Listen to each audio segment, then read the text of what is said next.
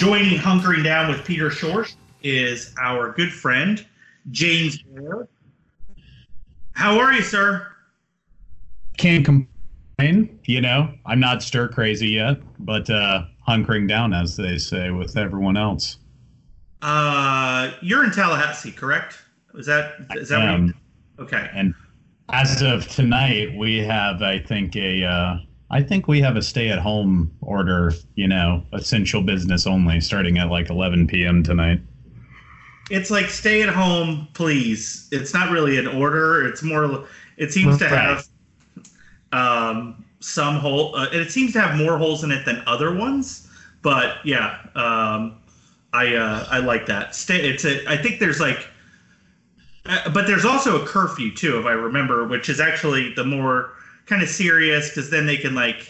I mean, I guess they can put you in jail or whatever. But yeah, it's. Um, Which raises an interesting question. Former gubernatorial staffer James Blair, uh, how would you rate um, your former boss's uh, performance so far in tackling the coronavirus epidemic?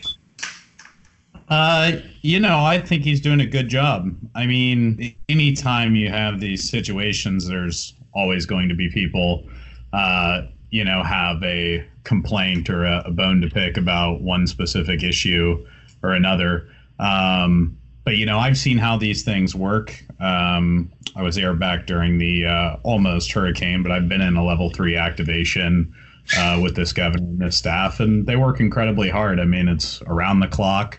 Uh, he is constantly getting updates, making decisions, uh, processing mass amounts of information.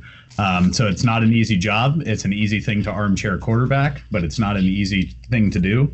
Um, and I think he's doing very well. You know, I, I don't ultimately, I guess we'll see what happens after the fact. But, uh, you know, Florida's one of those places, which I think you and I have talked about. That is uh, we have a unique, uh, uniquely toxic mix that can make this tough for us. Um, everything from our demographic mix to heavy travel. Um, in and out of the state, you know, you name it. So I think we probably have one of the more difficult situations, and I think they're doing well. What is he like to work with? Um, I, I, I don't. I think you had like you worked under one hurricane threat, but give us a sense of what you know. Without you know, I don't want you to violate any privacy, but I don't think a lot of like Floridians know necessarily how he works. Um, I really like. I will say. I like how conversational he is when he's like announcing a plan. He really does. He tells you what he has thought about. Like if you, he's like, well, I looked at the plan in California and I don't agree with that. And you can see what they're doing in New York. Like he, he does run through that checklist of what he's thought about. Doesn't even matter if you agree with him or not. And this is my overall point with Governor DeSantis. He is making decisions. You could, I, I think there's three places to be right now. There's, you know, lock it down, there's not lock it down, and then there's waffling. Um, and he is not in that third category. He has made a decision um, as governor, as the person who was elected, based on what he's being told, um, and he does not feel like locking down the entire state is worthwhile right now. Um, so, but I want to hear from you on this. What is he like to work with? What is, what's that like up close? Um, well, it's funny you mentioned that he's conversational and he talks about what he looked at.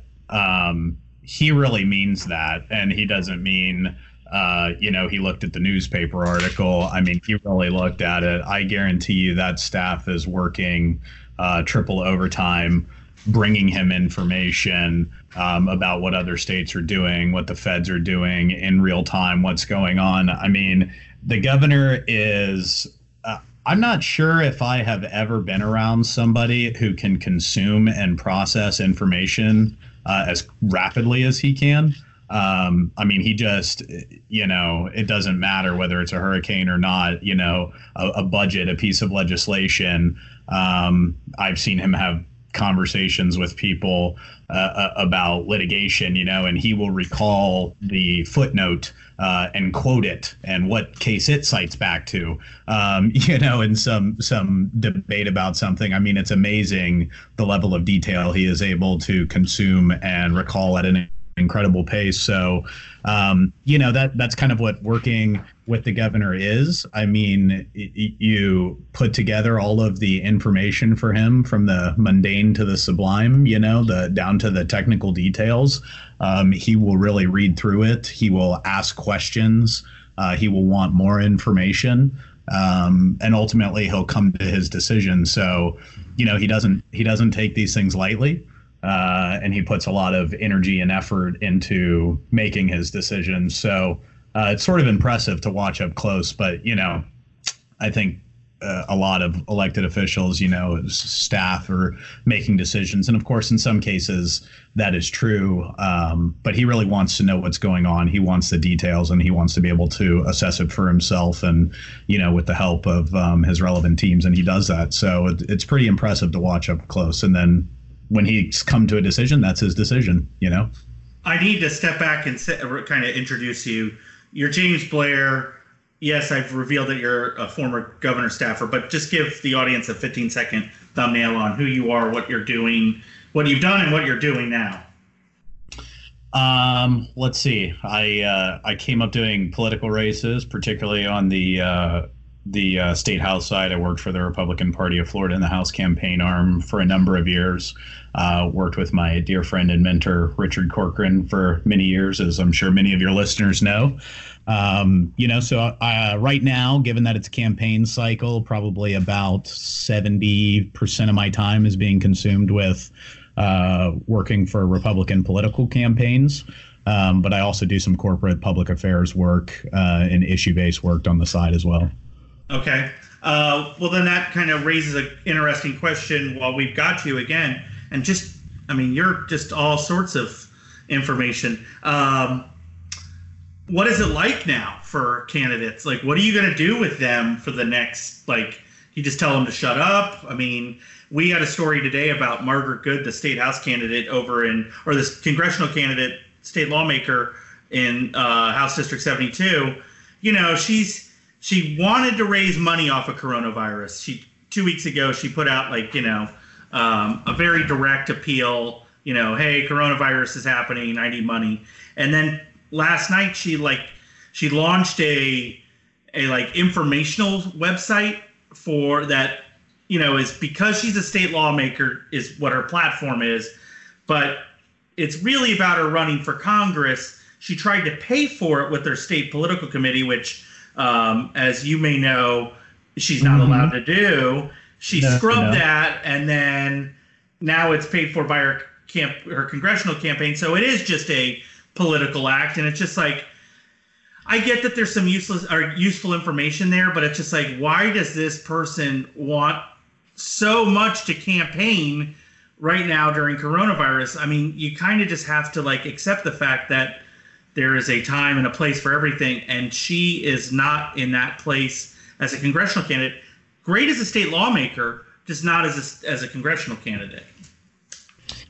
Yeah, um, so it's funny, you know, I, I think all the campaigns are, are probably going through uh, the same thing. I actually, I listened to the Hunkering Down uh, podcast with my dear friend, uh, Anthony Pedicini, who's, of course, one of the um, top political consultants in Florida.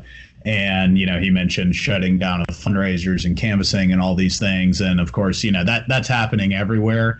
I think that what what my advice to Ben has been clients, particularly if you're an elected official, is it's OK to talk primarily about the coronavirus, though. You know, you have to be sensitive. It's OK to be public. But I've encouraged them um, not to be Uh, speculators um, and commentators at this time, but to just simply use their platforms, whether that's in a radio interview or their email distribution or their social media or whatever, to push um, relevant information and public information and public resources out to the general public, you know, so whether that's what the feds are doing and their websites and information, you know, coronavirus dot gov, or what the Department of Health is doing, what the governor's doing, um, but generally just serve as, uh, you know, information source and sort of use their platforms to share the public information about the response, where to go for help, what people should be doing.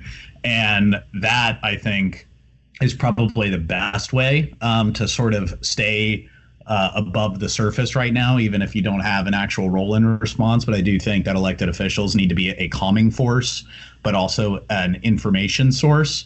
Um, but then, you know, I think it's different for Democrats right now from the federal level all the way down to the state level. Of course, their instinct is to want to challenge um, what the responses are being by Republicans that are in leadership. And they've got a tough line to walk uh, of trying to highlight how they would do it better without politicizing a crisis, you know, and um, tough luck for them, you know, obviously, for fortunately for me, I'm a Republican. Um, But then, you know, then there's the group of people that are not elected officials. And, you know, what I would say there, uh, people that aren't incumbents or, or don't already have a profile, um, the creative will survive. You know, in, in certain cases, this might actually be good for certain campaigns, depending on where they are in the race, um, gives them a chance to organize and, and recalibrate. And, um, don't reveal too much secret sauce, but I think we're thinking about creative ways to get back in front of the public um, in a time that's appropriate, of course, um, and also when the time is right. But I think that campaigns are going to evolve massively from this. I mean, even if we, you know, the goal of having the economy open by Easter or whatever the case may be, um, the general public may not immediately feel ready to go back to fundraisers and go back to uh, canvassers at their door and go to public events and speeches and debates and these sorts of things, you know? So this is an opportunity to rethink campaigns top to bottom, and um, the creative will survive, you know? Yes, I, I do think, I, I, I think that there is a, I don't think that every challenger is locked out because uh, they're facing an incumbent. I think some incumbents will have some questions that they're going to have to answer about what they did, have done on healthcare. Um, and I think people are, you know, like uh, just looking at one issue, and this isn't a, I'm, I'm not arguing one side of it or not, but, you know, we substantially cut uh, unemployment Uh, compensation after the last Great Recession. It was really Rick Scott pushing that. Um, there are people who voted to do that along with him that are still serving or that are running again now, and they're going to have, you know, they're, they will probably have to answer for that vote, you know, that they made in two thousand eleven, two thousand twelve, um, both within G O P circles and at the general election. And uh, that's going to be a Democrat and Republican thing. Um, so there will... There will be a time and place for all of that. Um, when did coronavirus get serious for you? Like, when did when did you know, hey, wait a second, this is going to be a little bit, this is not going to just be a, uh, uh, a moment, that this is going to be a nine eleven-like event? Um, I, I think...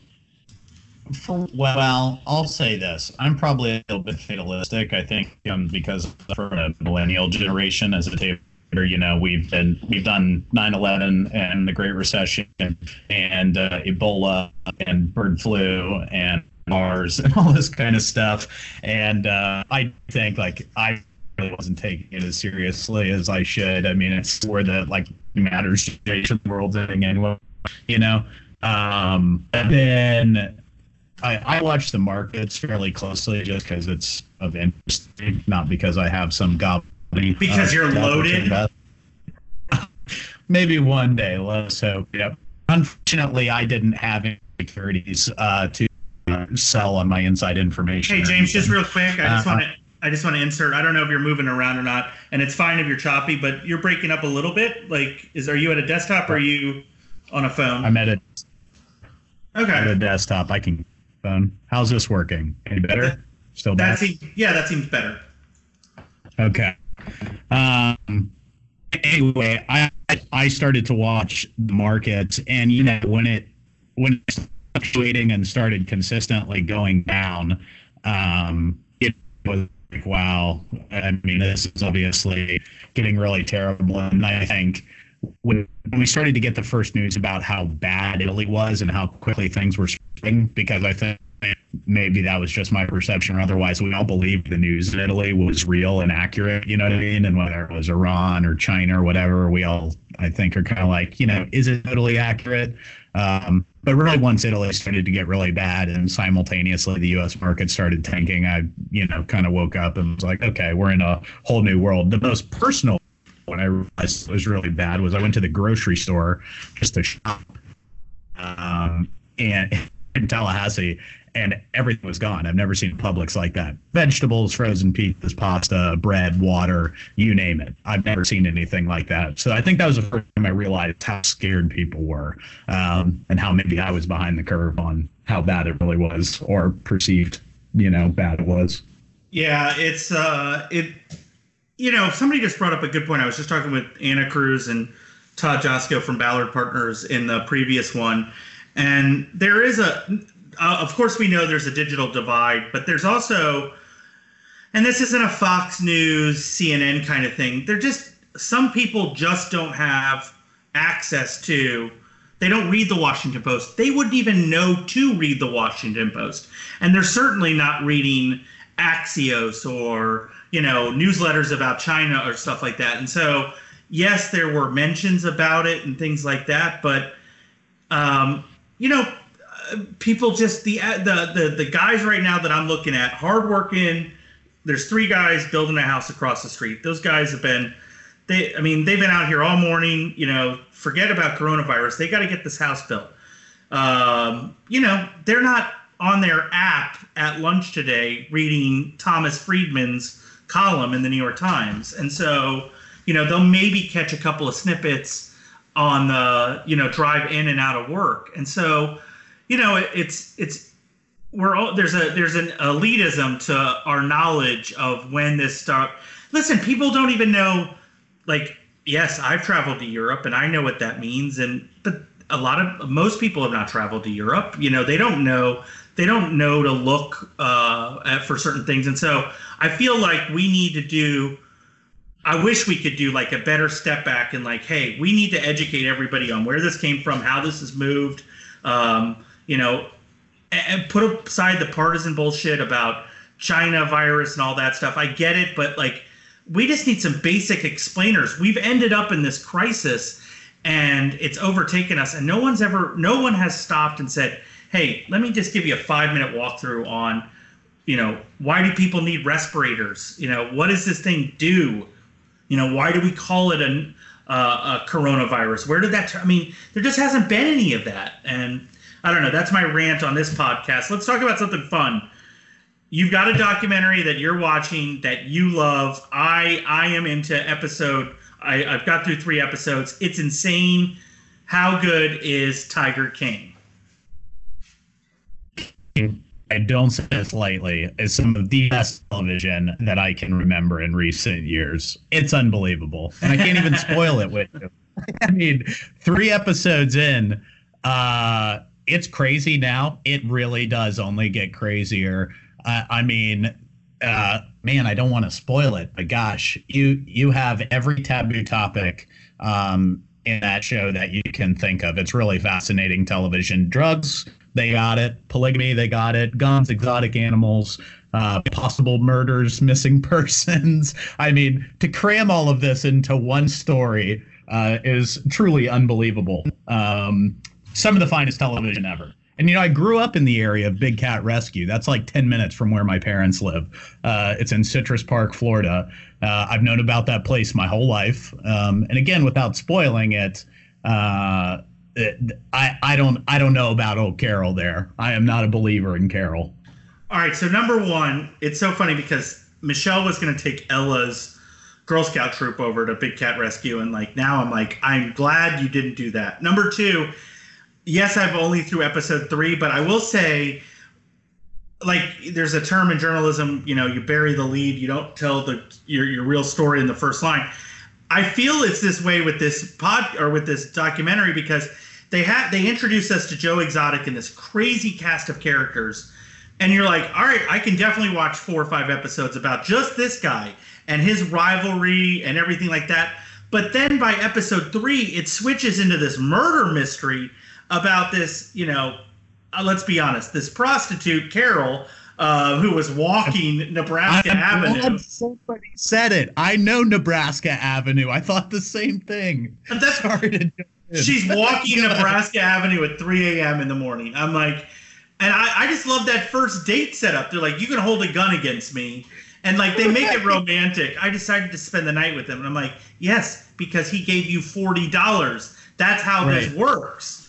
Um, mm-hmm. And so it just goes even, like, it just, it does its own hold my beer inside of its own documentary. So I can't wait to get to it. My third thought is, number, and this is going to be, like, my rule of thumb going forward. I may switch the graphics um, on my website. Anytime you introduce animal print, especially tiger print, you're just upping like the intensity twenty percent. You know shit's going down if there's mm-hmm. tiger stripes. Like, imagine this. All right, you got like a van pulls up at outside. It's the Amazon truck. All right, you're like, oh great, Amazon's here. Imagine if it's an Amazon with the tiger stripes all over it. You're just like, holy shit, what am I getting from Amazon today? I mean, I just I feel like we need more tiger stripes throughout all of society right now. More animal print, no question. And, and I forgot, you know, one of the greatest, or one of the things that I think is the greatest thing here is, you know, that Joe Exotic's a country music star on the side. And yes, you, yes. Oh my God. You got to go listen to the music. how, how, like he is, I, I don't, like, I, I, I'm thinking maybe like the Fyre Festival docs were probably the best ones before this in terms of like jaw dropping, mm-hmm. like where the guy literally said he was going to, you know, give somebody else a blowjob if it meant getting water to the people that were really thirsty. Mm-hmm. That kind of moment basically happens every ten minutes in Joe Exotic. Like, I, and I, it's not spoiling it. I'm sorry. You know, you'll catch up with it uh, for those who haven't watched it. But when they arrive at the young woman whose arm was torn off by a tiger, that's a great story. You're like, oh, okay, I'm going to hear a story about somebody losing their arm. This is going to be vicious. But then what you realize is she's still working for him. So, like, she she literally had her arm torn off by a tiger. And she's like, you know what? I don't know that I want another job. I want to go right back to where a seven hundred pound mammal tore off my limb. She only has one more limb to give. And I'm just like, I, I just, I'm amazed at her. Absolutely. And what's most insane about it that I really, I'm like, are you kidding? You know, if you catch it, she's like, yeah, my finger still kind of worked. They said it would take two years of training or whatever to get most of my use back, or I could just get it cut off. So I said, cut it off. And I'm like, what?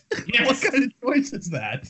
She, and from what I can tell, I'm told she's um, the like most sane of all the people in the documentary, which is, I just, oh, it's.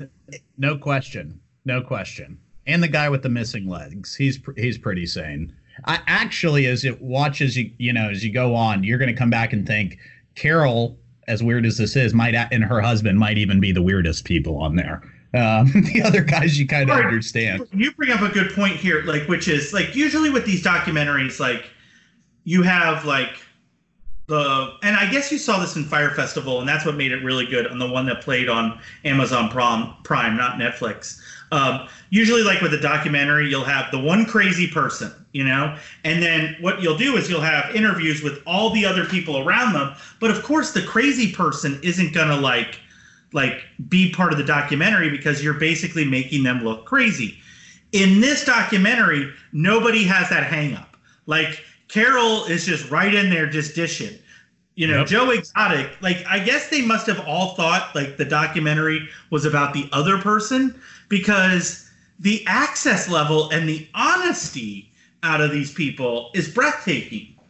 It's amazing. I, I've I read, I've been reading post-ops on the show, yeah. of course, and uh, I, I don't remember, I think it was Carol that said, you know, the producers, she would only agree to do it because the producers painted it like it was going to be the next Blackfish, but for the big cat industry, you know, and these guys over here, um, you know, they said something else to or whatever. I mean, they definitely all thought it was going to be something more than it was. And an old Bhagavan Doc Antle, which I made my wife put Bhagavan on the potential baby name list as an aside. She we haven't even think- mentioned him, and he is like, how is there not a spin-off documentary on him? Like, just there's got to be.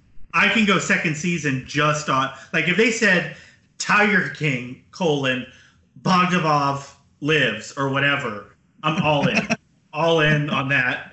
The like if it streams at three in the morning, I'm getting up and I'm I'm watching it. No question, no question. It's an amazing show. I got to tell you, I uh, there's not much black and white about it. This I don't think this spoils things. And this is this is actually something the producer said in one of the post ops. They said, you know, because there's this underlying, you know, subtext, of course, is there anim- animal abuse? Is this right? Is this wrong? And they said, you know, nothing is black and white uh, uh, about these people. You know, they get up, they work hard every day, they care for the animals, even if they're suffering. So the answer is it's complicated. Um, but because you've been through episode three, I'll at least say it to you. There's one thing that's black and white to me. Carol definitely did it. I mean, Carol totally did it. Oh, her, oh absolutely. Like, That that is plain as day. And these excuses like, what? He couldn't even eat a pound, a hundred pounds of flesh. I'm like, we've been watching these tigers eat a, a quarter of a cow this entire documentary with no bones or blood. Like, of course they could eat a human. No she's problem. The, she's the worst, the worst liar I've ever seen. Like, you're, I know. She's just like, oh, it's crazy to think that a, a tiger could eat that much flesh. They can only eat ninety-seven pounds of flesh, and that's over three days. How could they eat one hundred pounds of flesh? You're like, oh, so that's, I mean, it's, it is literally O J. Simpson level, like, I mean, lying. And uh, when she, because I think she's like sitting in a golf cart and just like, I don't even understand, like, why anybody would think that you killed him. And it's just like, because he's worth twenty million dollars and twenty years ago you were a prostitute. Um, right. Is it like, like, it's, it's that simple? Like, yeah, because you're batshit crazy and he wouldn't let you have access to his money.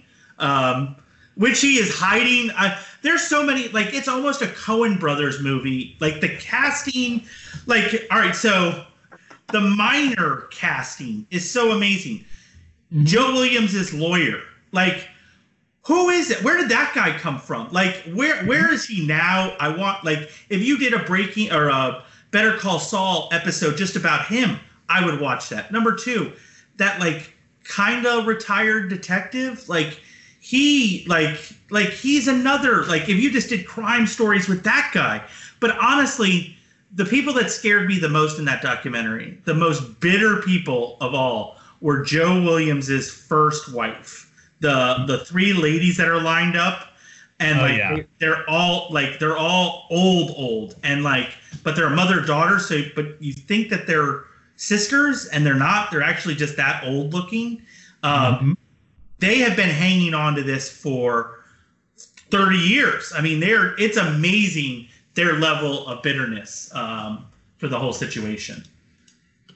I'd be pretty mad, too, I guess, if uh, I mean, they have to know what we do. Like, this was an obvious murder and we lost all of our money and everyone's just like, oh, OK. And this lady's treated like a community hero. I mean, when they're interviewing the volunteers at her place, knowing what you know now about this right. woman. It's just like vomit inducing. You know, these people are like, oh, she's a hero. You know, we, we come here twenty hours a week for no pay and she's saving all the big cats. And I'm like, B S, wrong, you know.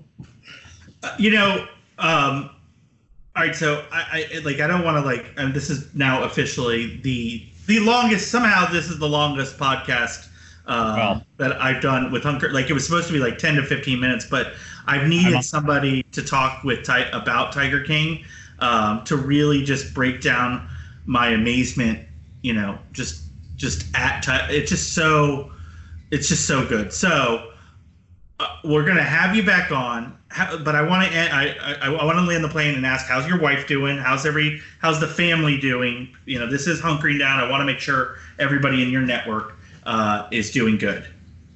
Uh, everyone's well, no complaints. Uh, as you know, my my wife is uh, with child, so she's kind of just hanging out in the house. Um, hasn't gone out much. She's a little tired of that, but that's okay. She's staying at home, staying healthy, so no complaints there. I um, I read a op-ed in the Tampa Bay Times yesterday from an older gentleman who moved to Tampa not that long ago. He's a writer. I don't even know his name. I saw um, that. You know, it, yeah, but I, I, I send it to my dad, actually, because I know my dad feels that way, uh, because I, I have four siblings, three older brothers and a younger sister, and our parents are in their early seventies.